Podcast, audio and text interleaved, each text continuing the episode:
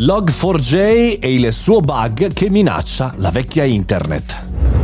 Buongiorno e benvenuti al podcast del caffettino, io sono Mario Moroni e come ogni giorno dal lunedì al venerdì con il riepilogone del sabato commentiamo tutte le notizie tech, social e di marketing che possono interessare a noi studenti, professionisti e imprenditori appassionati di questo mondo. Oggi c'è una notizia che commentiamo che è uscita proprio negli scorsi giorni su un bug molto particolare di Log4j che minaccia, e qua stando a leggere chiaramente i media italiani, sembra una roba clamorosa, rischia l'apocalisse informatica.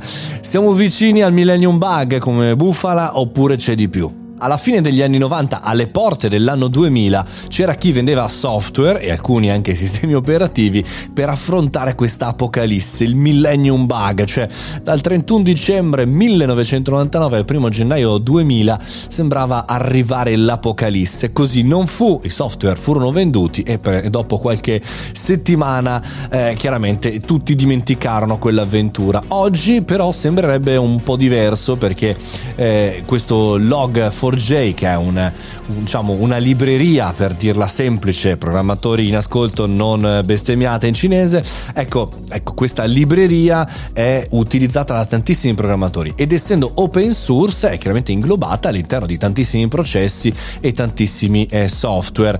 Tra l'altro eh, l'Agenzia per la Cyber Security nazionale parla di una vasta e diversificata superficie di attacco sulla totalità della rete, definendo la situazione situazione particolarmente grave. Grave perché questa libreria è inserita chiaramente su Java, che è su circa 3 miliardi di dispositivi attivi, quindi eh, dall'elicottero della NASA che è arrivato su Marte ai software eh, social media, anche alcuni sono basati alcuni pezzi back-end eh, su queste librerie. Ecco, detta così sembrerebbe un problema insormontabile. Il problema sì, effettivamente è grave quando chiaramente non abbiamo il pieno controllo del nostro software, no?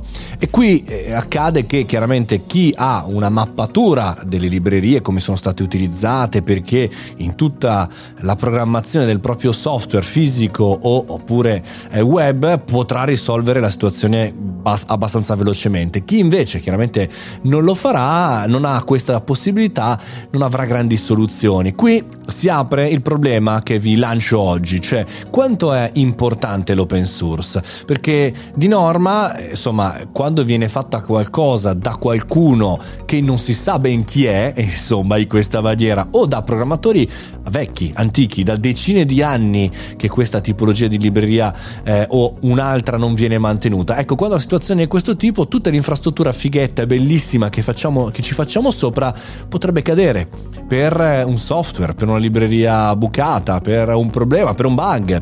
Quindi bisognerà rivedere, anche secondo me, un po' tutta internet e come noi la stiamo costruendo caffettino tutt'altro che leggero, ma ci sta a fare questi ragionamenti, no?